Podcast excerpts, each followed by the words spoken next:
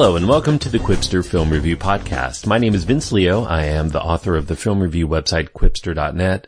I've been doing film reviews in written form since 1996 and you can read all of my past work at that website, qwipster.net, Q-W-I-P-S-T-E-R.net. We're still continuing our drudge through the month of January where movie studios tend to dump a lot of the properties that they don't know what else to do with, but they've invested so much money in it that they can't really just release it straight to video. The Fifth Wave is one of those properties. It is produced by Columbia Sony and it is a young adult property that contains a lot of science fiction elements, action, thriller, and adventure elements as well. It's a PG-13 release. It does contain violence in it and scenes of destruction. It also contains some a little bit more mature science fiction thematic elements and a little bit of harsh language and brief teen partying. The runtime is an hour and 52 minutes and its main star is Chloe Grace Moretz. Nick Robinson, Alex Roe, Liev Schreiber, Maria Bello, Maika Monroe, Zachary Arthur, Ron Livingston, and Tony Revolori round out the supporting cast. J Blakeson is the director and the screenplay is credited to Susanna Grant, Akiva Goldsman, and Jeff Pinkner. It's based on the novel by Rick Yancey. Chloe Grace Moretz is the star, as I mentioned. She is playing Cassie Sullivan, who is an Ohioan teenager. We meet her in the film in a world that is in a post-apocalyptic state and she is fighting for her survival. We flash back from here to how this world came to be starting with the appearance of a m- massive alien spaceship, a mothership out in the sky. What follows are four waves of cataclysmic plagues that include such things as tsunamis and a deadly virus. Human beings eventually began to suspect that the others, which is what the humans have called the alien species, they're trying to take the planet and don't want any humans on it when they do. Dealing with the separation from her family through a variety of mishaps, Cassie finds herself caught in the middle of a fight between the others who've been able to take over human bodies and the last survivors of Earth, the humans, in a world where it's unclear who to trust because there's very little difference to, between humans and the others who have been able to adapt to human form. The fifth wave of the title could just as easily be applied to the fifth wave of young adult properties that have been churned out in an effort to replace the Hunger Games in the teens who save the world from a dystopian future mini genre of films. You have the Divergent series, the Maze Runner series, Ender's Game, and Sony's previous failed attempt at starting their own franchise, The Mortal Instruments, representing the first four waves. Of these, the fifth wave seems most in line with the formula of Ender's Game because they both feature a similar plot of Earth's highly adaptive kids being trained by the military to lead the attack against an enemy alien force, as well as raising the thematic questions of just who the bad guys are in this scenario. The Fifth Wave is the second feature film directed by J Blakeson. He had a previous effort come out nearly seven years ago in the mostly forgotten small-time thriller effort called The Disappearance of Alice Creed. That really was not a big hit. It failed to make even $200,000 in the United States, not even a million dollars worldwide. Curiously, Columbia Sony has given J Blakeson, who is a relatively inexperienced filmmaker, nearly $40 million to try to kickstart a new major franchise for them by taking Rick Yancey's favorably reviewed novel that was published in 2013 and scooping up the rights to them without really caring much as to its quality despite the book series trilogy being unfinished.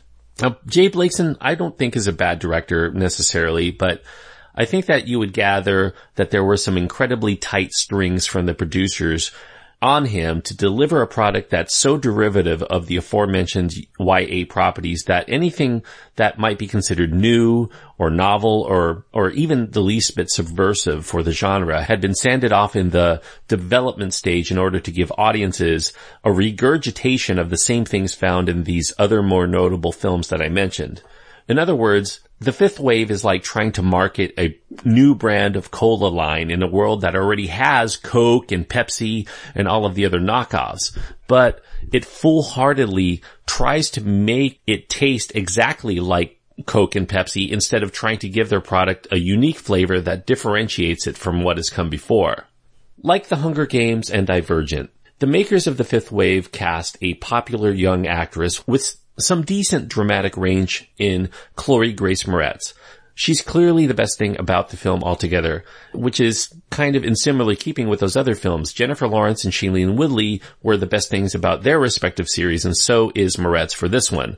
However, Moretz is relegated to the sidelines for large chunks of the fifth wave because it has this bifurcated plot that asks us to follow what's going on with Cassie's young brother Sammy, who ends up at a military base that has in one of the film's most easily read tells, it has the electricity and running vehicles that the rest of humanity seems to lack. The secondary storyline also beefs up the backstory of Ben Parrish, Cassie's high school crush, who becomes a hero in his own right in leading Earth's final defense against the others, but unfortunately, this secondary storyline, the acting here is very spotty at best because not only because Moretz is off the screen, but a lot of these actors are miscast and even the presence of veterans like Liev Schreiber and Maria Bello fail to elevate the film by their presence because they are in thinly defined one note characterizations. But more than this, what YA dystopia property would be complete without a second potential love interest for our heroine? Yes, in addition to Ben being her high school crush, we see a wounded Cassie saved and cared for by a wood chopping, lake bathing dreamboat of a local farm boy named Evan Walker, whose combat skills are as impressive as his six pack abs. With humanity on the brink of extinction, introducing hunks for Cassie to fawn over, and Cassie always looks as beauty salon fabulous as everyone else is in this world, despite humanity not having adequate shower or shelter for weeks. It makes us think that the filmmakers of the fifth wave aren't taking their plot very seriously. And that erases what little tension there is for audiences who are already struggling to find something to latch on to to get them interested in where things will eventually end up at the finish line. The screenplay credits for The Fifth Wave include such heavy hitters as Oscar nominated Susanna Grant, who wrote the screenplay for Erin Brockovich. You have an Oscar winner in Akiva Goldsman, who wrote the screenplay for A Beautiful Mind. And you also have credited TV veteran Jeff Pinkner, who co-scripted a prior Sony property in The Amazing Spider-Man 2.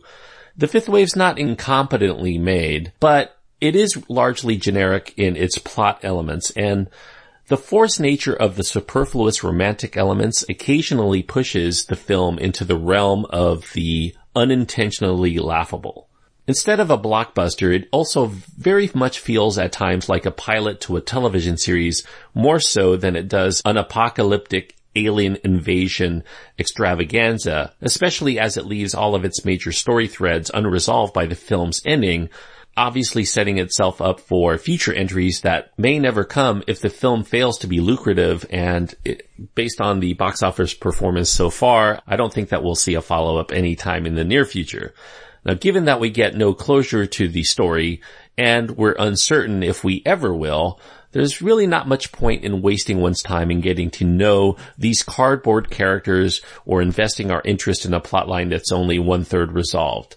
I think that fans of this property and of these kinds of properties in general are better off sticking to the books because reportedly the book series by Rick Yancey is supposed to be a pretty good series, certainly much more effective and entertaining than the results here in film form. So if you're interested in this property, I would say that most people would tell you that the books are where to go and to skip out on this first chapter that is probably not going to have chapters two or three. So I didn't think that the fifth wave was necessarily much worse than some of the Hunger Games knockoffs, but I am so fatigued by the Hunger Games films that I really didn't want to see any more of those. And certainly I don't want to see some second rate knockoffs. And so that's why I can't really recommend the fifth wave despite the fact that it does have some intriguing elements to it, but those elements are the same as other elements that we found in many other YA properties that have been turned into films in recent years. So it's going to be ultimately forgettable and another January misfire. Two and a half stars is what I'm going to give the fifth wave. And two and a half stars means I think that it had the elements here to be a good film. Certainly you had a pretty good cast here and you had some interesting sci-fi action elements, but its derivativeness and its need to conform to the plot lines of these other more successful films render it as a second or third tier film. And I just really can't recommend it to anyone but those people who regularly feed themselves on these kinds of things. So two and a half stars for the fifth wave. Thanks everyone for listening. I hope that you enjoy the review. Click the subscribe button if you haven't already and you'll continue to get my reviews in the future. And also if you happen to be on iTunes or any place else where you download your podcasts and it allows you to leave a review, I encourage you to do so because word of mouth is the best way that you can show your support for the podcast. The Qwipster Film Review Podcast is the name of the show. Until next time, thanks for listening and please, when you go to the movies, I hope that you have a really good time.